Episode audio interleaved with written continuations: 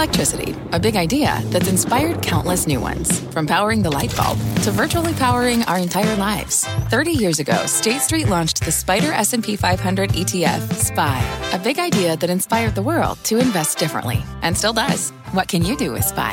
Before investing, consider the fund's investment objectives, risks, charges, and expenses. Visit ssga.com for a prospectus containing this and other information. Read it carefully before investing. SPY is subject to risks similar to those of stocks. All ETFs are subject to risk, including possible loss of principal. Alps Distributors Inc. Distributor. You're listening to The Exchange. Here's today's show. Hi, everybody. Welcome to The Exchange. We're just an hour away from the last Fed decision of 2020 and what's been an unprecedented year for the central bank. How unprecedented? Well, this year the Fed's balance sheet has grown by more than $3 trillion.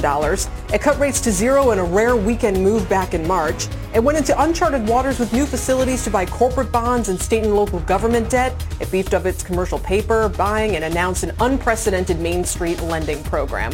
And the Fed is still buying about 120 billion in bonds every month, and they've announced a new approach to inflation to keep policy loose. Now, all of this has certainly had an impact on the markets. Stocks have soared to all-time highs. The Nasdaq is up more than 40% this year, and the dollar has dropped. The dollar index is at the lowest level since last, or no, since April of 2018, actually, and on track for its first down year since 2017. The 10-year yield parked under 1% as the Fed buys up more than half of the massive government bond supply needed to fund these pandemic relief efforts this year. So, given all of this, and with that decision about an hour away, where do we go from here? Joining me now, Brian Belski is Chief Investment Strategist at BMO Capital Management. Julia Coronado is founder of Macro Policy Perspectives, and Subhadra Rajappa is head of U.S. rate strategy at Societe Generale. This is our Fed Power Panel, so it's great to see you guys again. Um, Brian, I'll start with you on, on stocks specifically here and expectations for the Fed's announcement. Let us not forget, even if they don't do anything new, they're still pumping a ton of liquidity into a market that has roared back from the lows with an economy that's still growing and a vaccine that's being administered now. Right, Kelly, and thank you for having us. Uh, that $80 billion number continues. I think the Fed has basically done two very, very big things. It's not what you say, it's what you do. They've been very clear that they stand at the ready. Uh, and this notion, what happened in August, was a really big deal in terms of changing uh, their focus from inflation to unemployment. And I think that really set the market ablaze in terms of higher prices. Now, going forward, clearly on a near-term basis, it's about stimulus and what we're going to see from Mr. Biden and Ms. Yellen in January, February. So this could be one of those things, uh, one of these meetings where it would be the most meaningless meeting in an unprecedented year, as you said in the onset. But the Fed's going to continue to purchase, and I don't think they're going to see any, any big deviation from that program. Right, but this is a huge program, Julia. So, you know, I, th- I think it's what 80 billion in treasuries, 40 billion in mortgage-backed securities. Um, you know, again, all of this was instituted when the crisis was at its apex. Um, although the case count is still bad, it's a very, very different uh, economic situation. Is it still justified to keep these programs going the way that they are? And do you expect any changes today? Absolutely, it's justified. We're still actually very much in the thick of the worst second wave that they had imagined. The vaccine is great news for the horizon, maybe mid 2021, but in the near term, we see the economy slowing. Uh, we see that fiscal support running out. We see activity shutting down because of the virus spread. So I actually do think that they're going to come to the table. Their asset purchase program is pivoting from market stabilization to monetary support. What we're going to get today is guidance that reinforces their commitment to continuing these purchases. And we do expect them to extend the maturity of their treasury purchases as part of that pivot to monetary support. Yeah, that latter one, Subhadra, is uh, potentially the change that we could see today. Uh, the Fed buying more, uh, correct me if I'm wrong, on the longer end. What impact is that going to have uh, on bond yields and what impact is it been having already? I mean, it is pretty remarkable that the bond market, while it's up off the lows, is still, you know, with, has a 10-year sub 1%. Yeah, and that's the reason why I think I disagree with uh, Julia. I don't see the need for the Fed to announce a uh, weighted average maturity or a WAM extension in the SOMA portfolio. Financial conditions are extraordinarily easy. Equities are at all-time highs. Interest rates are at, at you know, lower than 1%. And the, and the yield curve is not as steep as, as people think uh, it is. So I really don't see a fundamental need for the for the Fed to extend the average maturity of its of its SOMA portfolio. What they what they really should do is stand pat and use this as a tool sometime next year when they really are going to taper asset purchases, very much uh, similar to what the Bank of Canada is, is, is, is doing, which is tapering asset purchases and extending its average maturity of its of its debt holding. So I think using the weighted average yeah. maturity extension at a later time would be useful. And Subhadra, so that people kind of know what we're talking about with this tool, uh, basically one concern, an understandable uh, concern, is that you know, longer bond yields, 10-year, 30-year, could start to rise. You know, if we turn the corner, uh, the outlook looks better, you know, the vaccine is getting distributed, the case, you know, we kind of get through the worst of the pandemic, well, then you'd think at some point, you know, the 10-year goes to, I don't know, 2 3%, you know, something of that magnitude. And then at that point, if the Fed stepped in and bought more of it, maybe they could push those yields back down. Now, there are plenty of people who are skeptical, Subhadra, that that would even work, but at least they could kind of direct their firepower that way. It does seem a little strange for them to unleash that firepower now. I'm in complete agreement with you, Kelly. I think that uh, like you mentioned, I think that you know interest rates are very low, and, and the communication channel from the Fed has worked out really well.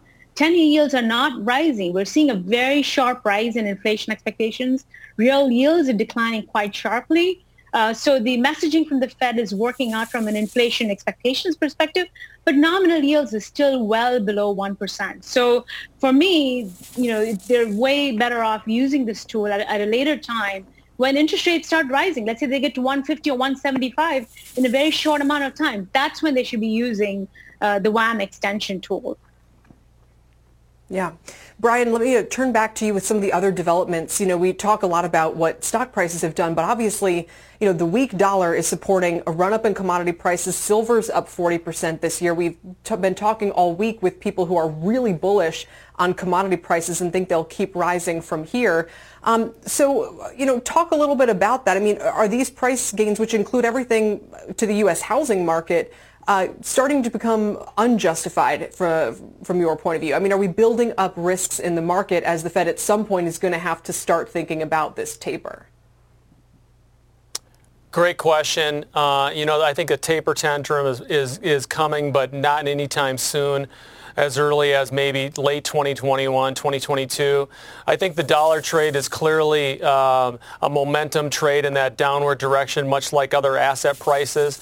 We would say that we would want to taper that dollar weakness. And there's no doubt that when and if we get another big stimulus package, the dollar is going to weaken, but that'll be the low. We really believe that, especially given the fact that corporate profits in the United States are going to be up 35% according to our models. And with respect to continued fundamental volatility in emerging markets in Europe, it's kind of the tail wagging the dog. I think uh, emerging markets in Europe have seen strength because of dollar weakness. And you never want to buy an asset because of currency weakness. You want to buy an asset because of fundamental strength. So we would be very, very careful using any kind of dollar denominated strategy to only buy that asset because of dollar weakness. And we think a bottom is going to be be more yeah. likely than not. What about Bitcoin, uh, Brian? I mean, it, seriously, it's above 20,000 today, and it, it would seem more on fundamentals that relate to the world's largest asset and money managers piling in than dollar weakness per se. Again, another thing that really worries me about from a momentum standpoint, uh, you know, and anytime I see the Bitcoin uh, marker in the bottom of your screen too, that makes me nervous. I think that's a contrarian signal, by the way, uh, that it's become so it's become so exciting that we're watching Bitcoin. But I'd be careful there, especially Bitcoin is supposed to be uh, non-correlated with gold, and they're both been positively correlated. So I'd much rather be a, a gold owner than Bitcoin. Well, that's because you're old school. You got to get with the times. Uh, Subhadra, I'm not going to ask you for your thoughts on Bitcoin. No, no worries there. But it is a lot of people who are buying Bitcoin. If you look at the big UK fund manager that just did, they're pointing to their concerns about currency debasement and financial market instability. In Europe, the European Central Bank is projected to buy more than all the government debt that's issued this year. And, and you, again, wonder from a rates point of view, I guess it works for now. I guess that's how German bond yields are still negative, but that doesn't seem sustainable. Uh, that's absolutely true, but that's the way that they're approaching to stimulate the economy. Clearly, the different difference between the Fed and the ECB is that the Fed is buying uh, quite a lot, but not nearly as much as the amount of supply that's going to hit the market. But in Europe, they are buying quite a lot of the, the new supply that's coming into the market.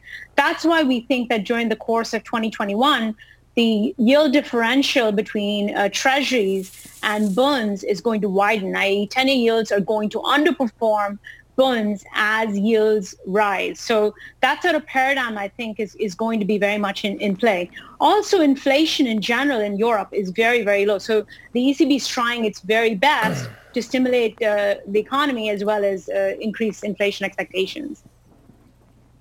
All right, a final question, uh, Julia, to you before we go. What else should investors have top of mind as we await the decision uh, in an hour's time and then the remarks from Fed Chair Powell today? Yeah, so this is the, the Fed chair that said last year an ounce of prevention is worth a pound of cure. So I do think that Chair Powell wants to reinforce exactly that reaction function that you, you we've been discussing that's supporting markets uh, and doesn't want to wait for the yield backup uh, in order to uh, step in. So I think that um, what we're going to get from the guidance on the asset purchases is meant to reinforce that new reaction function they rolled out in September with their interest rate guidance. So how they roll out that guidance on asset purchases is going to be very important for thinking about markets going forward. All right. We'll leave it there for now. There's going to be a whole lot more in about 50 minutes time. Thank you all, Subhadra Rajappa, Julia Coronado, and Brian Belski on the Fed decision and these markets.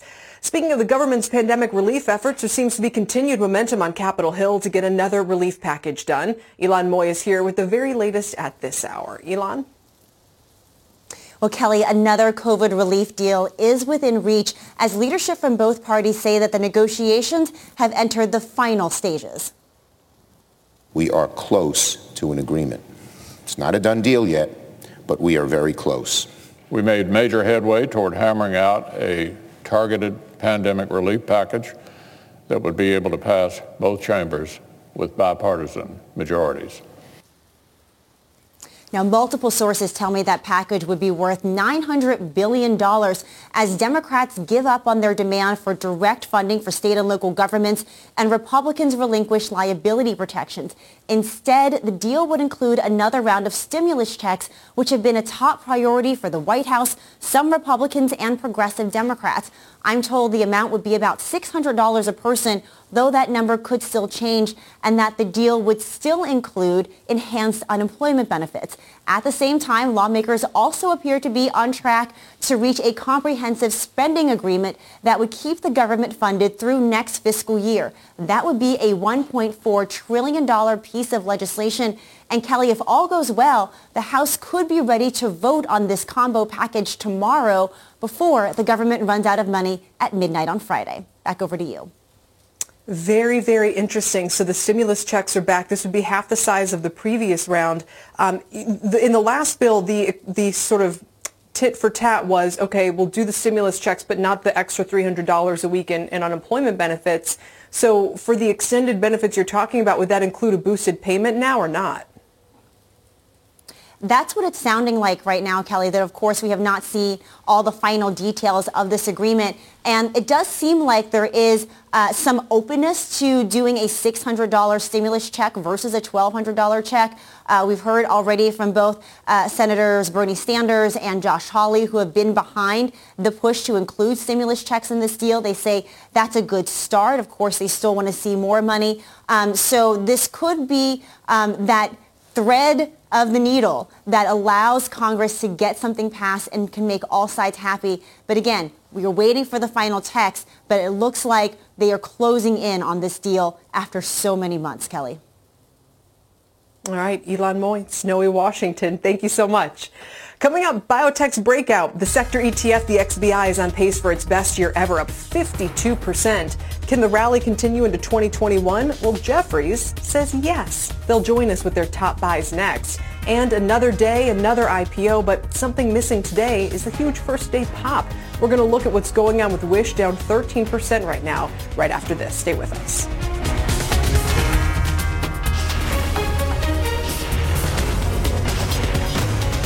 This is The Exchange on CNBC.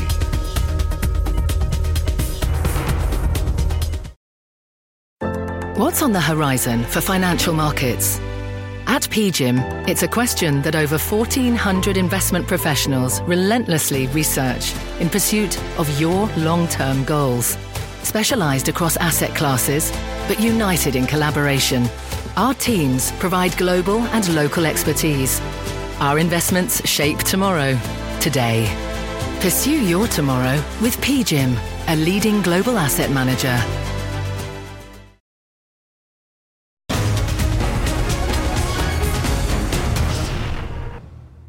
Welcome back to the exchange. It has been a banner year for biotech stocks. The S&P Biotech ETF taking some profits today after being up more than 50% this year, on track for its best year ever. Among the big winners in the space, Twist Bioscience, a diagnostics company, up more than 500% this year. Fate Therapeutics, working on cancer treatments, up more than 370%. Ultragenyx Pharmaceutical, biopharma, up more than 270%. Its biggest holding is Moderna, whose COVID-19 vaccine could receive emergency use authorization this week and is up 7 or 600% this year.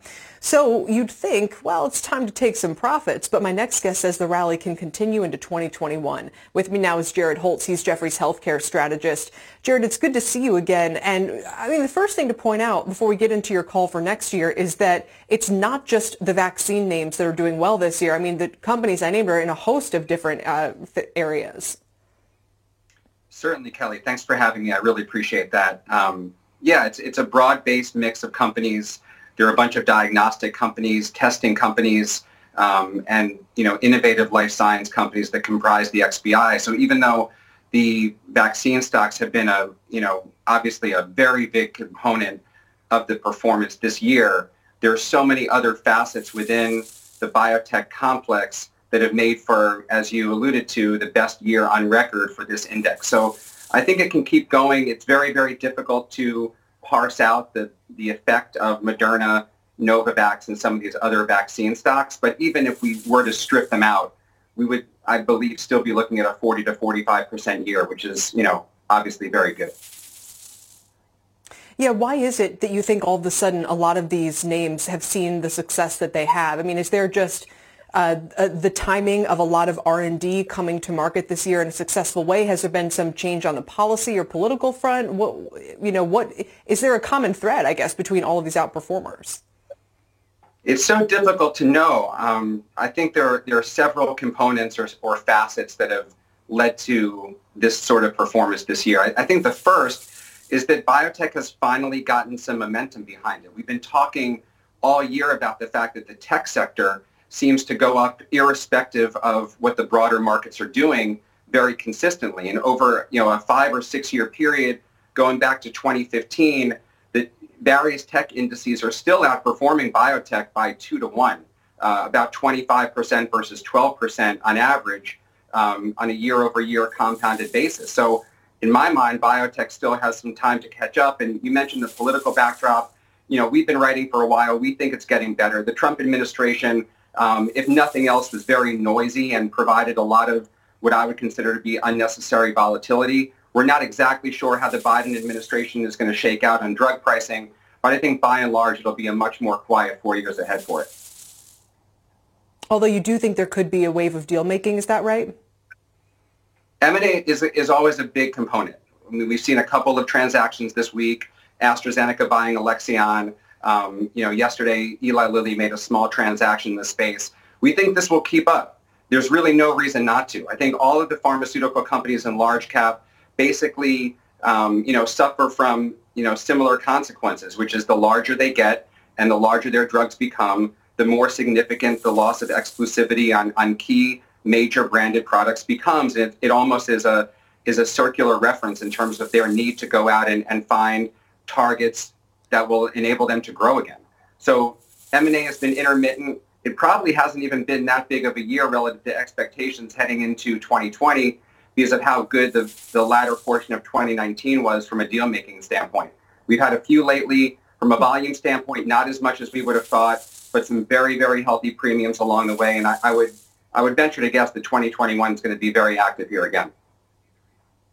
Yeah, but bottom line, you think this this whole sector can do well, even if there's profit taking in Moderna and the other vaccine names, because they are big components. Definitely. I mean, that's been the that's been the sort of the shakiest ground in, in this entire um, index has been the vaccine stocks and, and, their weightings and and how to sort of look at the XBI components, you know, irrespective of what's happening in the vaccine landscape. And I feel like once these all these stocks rebase, Moderna, Novavax, and they sort of come back in a little bit, um, as well as some of the other high flyers, we've seen some massive moves in rare diseases and oncology as of late. Um, you know, doubles, triples, even even more so over a very very short period of time. I think they they will also come in. We've been talking about maybe a little bit more um, bias towards value oriented biotech companies for mm-hmm. the first time in a while post the Alexion deal. So I think all of these are, um, you know, more bullish signals than not as we head into into next year. Yeah, it's fascinating and a good reminder of what else has been going on in the biotech space. Certainly putting the tech into it from a trading point of view this year uh, in the performance. Jared, thanks for your time. We appreciate it. Jared Thanks, Holz Kelly. of Jefferies. Coming up, one state accusing Robinhood of gamifying the market and manipulating customers. We have those details coming up. But first, check out this mystery chart. It's flying high. Speaking of deals, on a deal of its own today, we'll reveal who it is and stocks to watch next.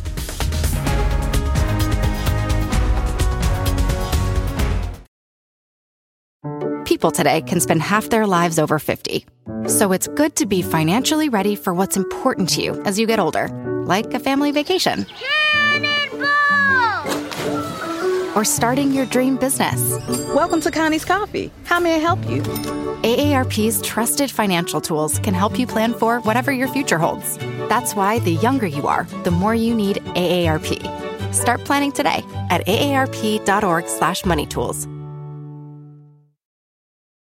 This podcast is supported by FedEx. Dear small and medium businesses, no one wants happy customers more than you do. That's why FedEx offers you picture proof of delivery, packageless and paperless returns, as well as weekend home delivery to 98% of the U.S. on Saturday and 50% on Sunday. See the FedEx service guide for delivery information. FedEx Ground service is also faster to more locations than UPS Ground. See what FedEx can do for your business. Absolutely, positively FedEx.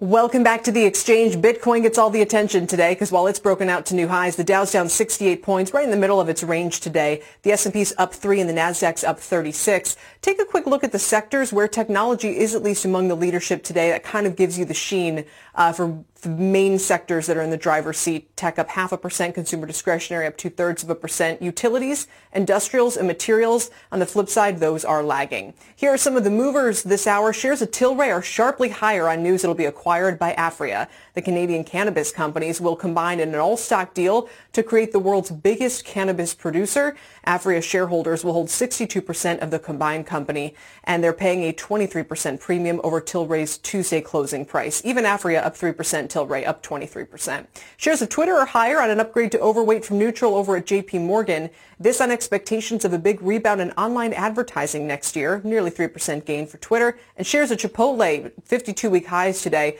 up about 5% on an upgrade to buy at Stifel. They're pointing to resilience during the pandemic and say the brand is well positioned to benefit from increased customer mobility in 2021. They have a $1,500 price target on Chipotle, which is up, as I said, almost 5 bucks a day to 14.12. Let's get to Sue Herrera now for our CNBC News update. Hi, Sue. Hi, Kelly. Good to see you. Hi, everybody. Here's what's happening at this hour. In Paris, 14 people have been found guilty for their parts in the 2015 attacks against the Charlie Hebdo newspaper and a kosher supermarket. The sentences ranged as high as 30 years. Also in Paris, a former Vatican ambassador to France has been convicted of sexual assault. The 76-year-old Luigi Ventura was given an eight-month suspended sentence for sexually assaulting five men between 2018 and 2019. Back here at home in New Jersey, a food line stretching for more than two miles. Volunteers and YMCA staff load each vehicle with 40 meals. At this location alone, they are giving away 200,000 meals per month. That is nearly triple what they gave away during the summer. And the SEC is easing reporting requirements on payments by oil and mining companies to foreign governments. The move addresses a controversial part of the Dodd-Frank Act that was supposed to make it easier to spot corruption. You are up to date. That's the news update, Kel. I'll send it back to you. Sue, did they say where that food line in Jersey was? You know, uh, there are several of them. This particular one is more towards central Jersey. It's a smaller town, but it's a part of New Jersey that has been hit very, very hard with layoffs. You know, people have lost their jobs, Yeah. and it has gotten worse since the summer. So unfortunately, they are giving out basically more no, meals it's like than we're they getting ever in the have. car, cleaning out the pantry. It, Yep. It's uh, it, two miles long, triple what it was this summer. Uh, is a horrifying sight. Sue, It is. appreciate it. You got it. Uh, Sue Herrera with our CNBC News update. Coming up, Exxon gets more love on the street. Bitcoin bursts through 20,000. Wish goes public without the IPO pop. And how about a SPAC for a person? It's all coming up on the exchange. Don't go anywhere.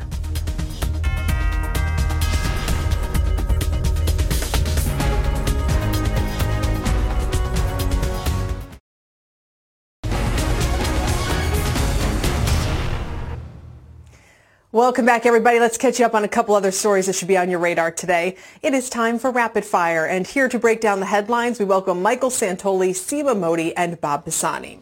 First up is the tide turning for Exxon. Goldman upgraded ExxonMobil today to a buy and is raising its price target to 52 from 42.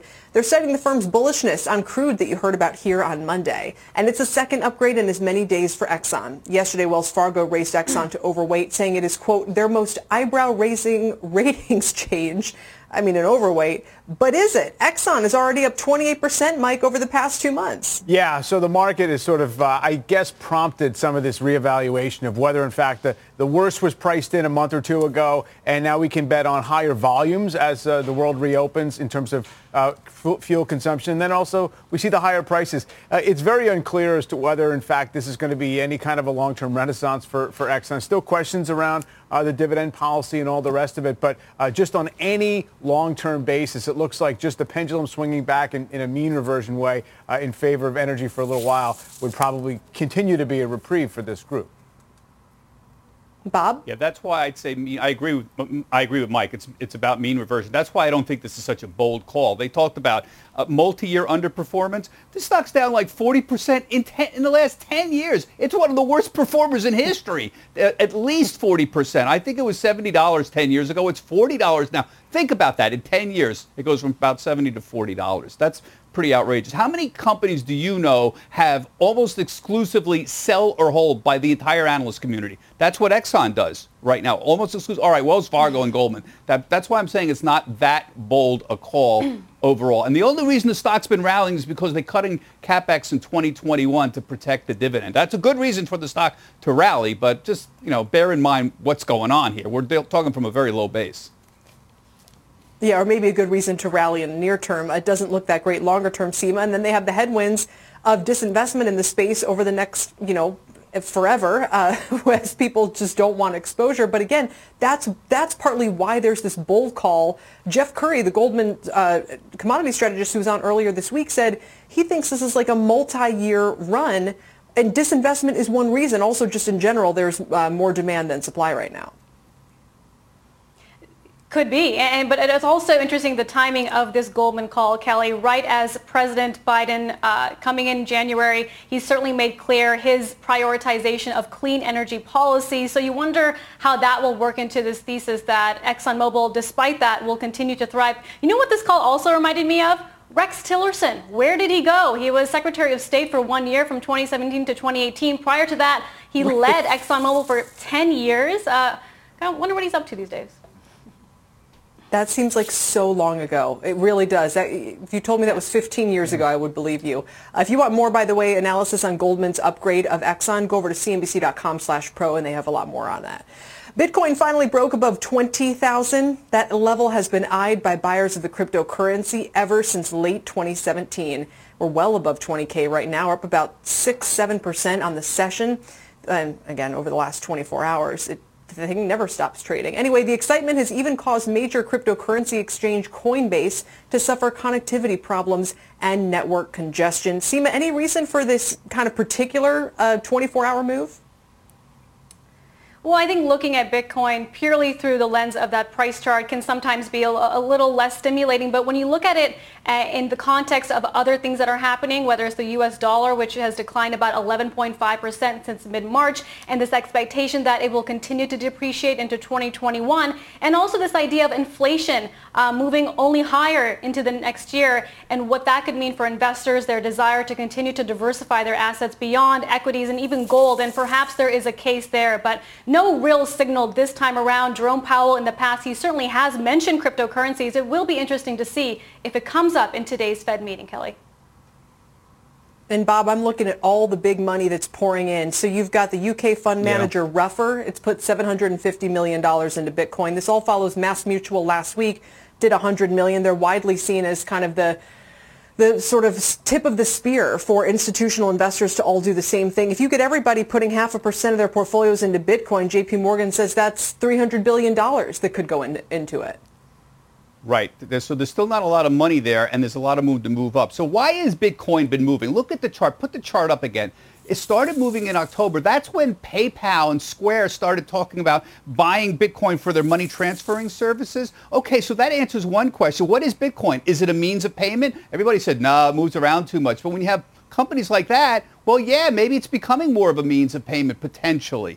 What about as a store of value? That's another value uh, purpose for money. Well, you've got people, Stanley Druckenmiller, Paul Tudor Jones, Bill Miller, all starting saying positive things. That helps people believe that maybe there is a store of value associated with it. So it makes a little bit of sense. You want to see an ultimate re- move here. There's a new closed-end fund that just started uh, around cryptocurrency. The Bitwise 10 Crypto Index Fund, it tracks an index of the 10 largest cryptocurrencies. The symbol is BITW, trades on the pink sheets. Now, this is a closed-end fund. It's not an ETF. It's trading at a huge premium to its net asset value. People should know that about it, but that's a sign of the hmm. huge interest in this. When you get a closed-end fund trading at a gigantic premium, that's an indication of a lot of demand.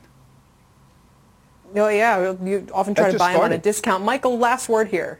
Well, and just the one thing to add is it just caught the same gust of speculative forces that has been pushing up a lot of different assets. It's gotten people excited about digital money as a concept, uh, and it's happening in the absence of real-world transactions or even technological use of, uh, of, of, the blockchain. It, it, re- it, really is. We created a speculative asset class, and it's working as one. And we've been asking for thousands of years why anybody cares to put money in gold, and that's the same kind of question you have to ask about Bitcoin.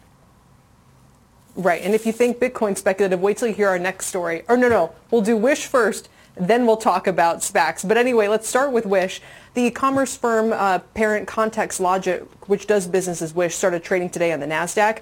This is a different story from the IPOs, the Airbnb, uh, the DoorDash. This one priced at 24, which was on the top end of its range. It was 22 to 24, uh, trend we're familiar with. But instead of popping today, the stock opened below that price and is down, call it 13%. So curious, uh, real quickly, Bob, I mean, what, what, does this tell you? Is it specific to this company being lesser known? Um, people just kind of saying, look, I, I already got my hits with Airbnb and DoorDash. I'm going home now. What do you think?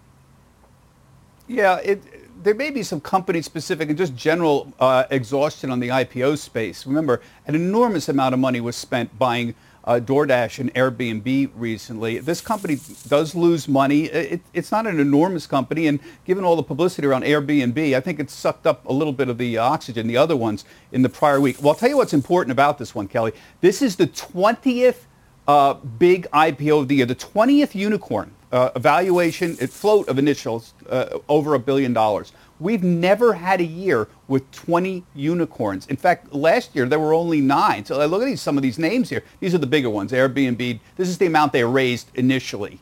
DoorDash. Uh, you can see all these numbers here. Snowflake, Lufax, Warner Music, and it goes on and on. Rocket and Unity Software. 20.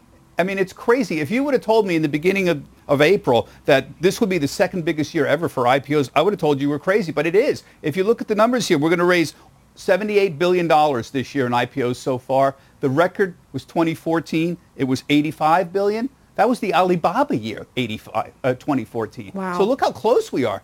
This is crazy. I mean, I would no, seriously, Kelly. In April, would you have ever thought we'd have the second biggest IPO year? No, I would have said you were no, nuts. never. If if you told me the Nasdaq was going to be up 40% on the year, I would have said you're crazy. If you told me the market was going to recover its March loss, I would have said, no way. I mean, it, it's one of many things that I think has surprised everybody about this year. And by the way, all I know about Wish is that I saw him on an NBA jersey patch. I don't even remember what team it was on. Uh, so maybe it's just a little bit of lack of retail familiarity with that one. But speaking of everything that Bob was just discussing, it's not just the IPO market that's been hot, the SPAC space too. I mean, if you combine those proceeds, that's where we're getting some real records. Uh, and the prolific media dealmaker Aryeh Bourkoff was on Squawk Box this morning talking about this boom. If you thought it was crazy before, he just said you could start seeing SPACs take people public. Listen. It's frothy, it's flush, uh, but there's definitely talk of uh, uh, any uh, athlete or any uh, individual or even the Kardashians having an income stream or a brand that has cash flow. And you know 360 models around streaming and other forms of branded merchandising and e-commerce. It's not just an individual that's walking in the street. It's an individual that has a business plan around it that has a brand, and that business plan um, can go public. What What do you think, Mike? Kardashian SPAC?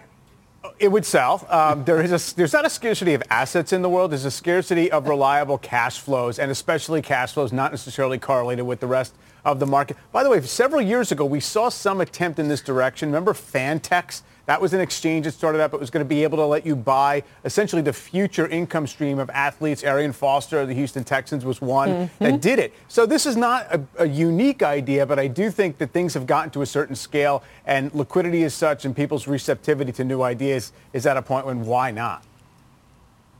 Seema, I agree. We've seen this story this. before. The Fantex one Mike brings up, it, it never goes anywhere. No, I don't think we're going to see people.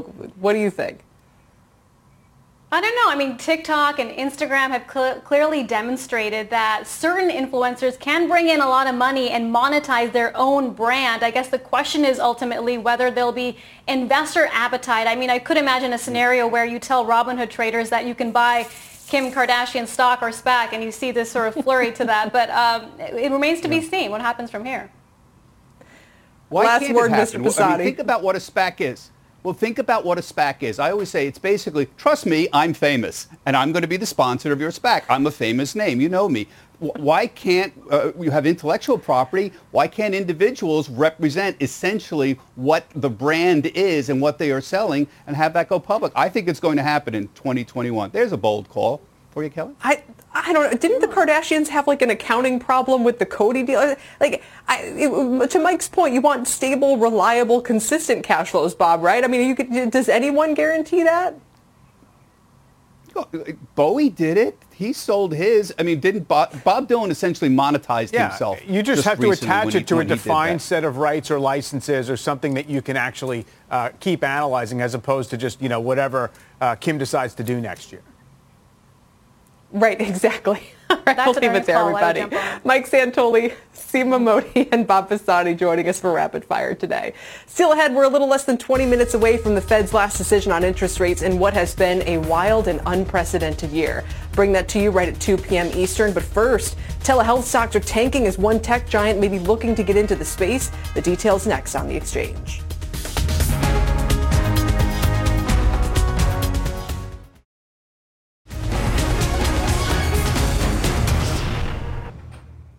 Welcome back to the exchange. Telehealth stocks are sinking today on a report that Amazon is taking another step into offering its own health service. Bertha Coombs joins us now with the latest. Bertha? Kelly, it's no secret that Amazon has set its sights on healthcare, and now the giant is looking to expand its employee Amazon Care. This is a telehealth program that they had launched last year. Now they're looking to launch it for other employers. Amazon Care is this virtual care program that includes home visits. They launched it for their employees in Seattle about a year ago. Business Insider reporting that it has been reaching out to other employers about offering the plan. Now, officials at Zillow confirming to CNBC that they did talk to Amazon about this, but at the moment they are not going to move forward, and that's where that stayed. Nonetheless, the news hitting telehealth firms like Teladoc and Amwell hard. They've targeted employers and health systems who provide similar virtual primary care services. One Medical, which is another competitor in the space, which went public this year, uh, also would be a potential competitor, while GoodRx is also lower, lower after today expanding its services beyond pharmacy discounts to offer members virtual doctor visits. Now, Amazon recently launched its own pharmacy, as we know, uh, for its Prime members. That includes a discount program, but that came after three years of acquiring PillPack. It takes a while to build these things up, and it could also take time to establish virtual care service. You know, obviously, COVID has made both providers and uh, patients much more willing to use this service. But at this point, uh, it's still very early and very competitive. A spokesperson for Amazon says they don't comment on speculation, but she added Amazon Care is a healthcare benefit pilot for Amazon employees right now in the state of Washington. Kelly? And Bertha, I didn't catch that uh, until you mentioned it. That GoodRx has now launched telehealth. That's a, it's surprising to me. I don't know if, if if it was expected.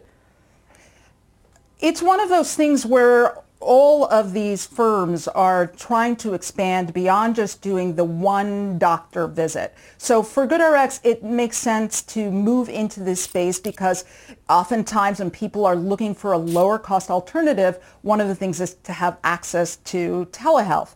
But people no longer want just a one and done sort of urgent care telehealth call for, you know, when your kid has an earache and might have an ear infection to be able to have a bit more of a relationship so that when you call, you're not just talking to a doctor who's a stranger, someone who knows your track record. That is the holy grail hmm. right now. Amazon is looking, it seems, to try to offer that in that Amazon way for other employers. Yeah. It's fascinating. Bertha, thanks for bringing that to us. Our Bertha Coombs as we watch the stocks under pressure today. Coming up, Massachusetts filing suit against Robinhood, alleging it manipulated customers and used aggressive tactics to attract inexperienced investors. The potential fallout for the app is next. Speaking of apps, don't forget you can always watch us live on the go using the CNBC app. We're back in a couple.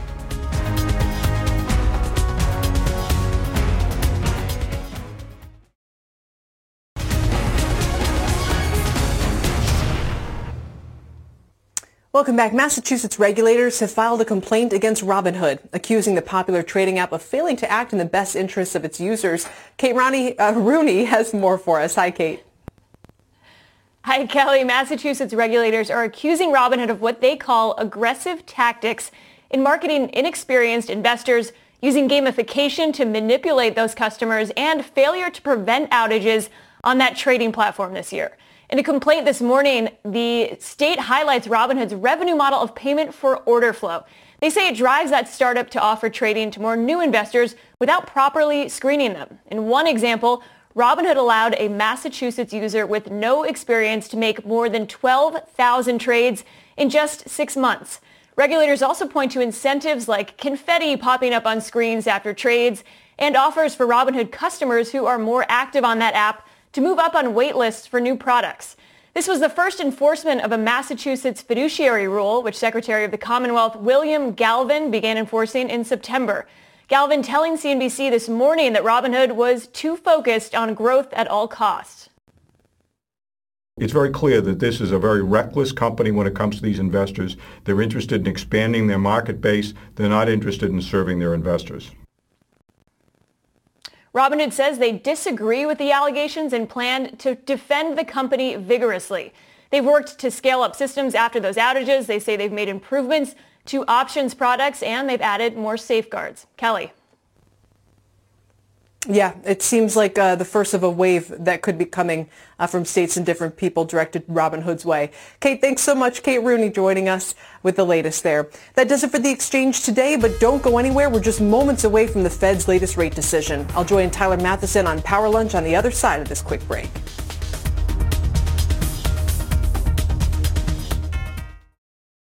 You've been listening to The Exchange.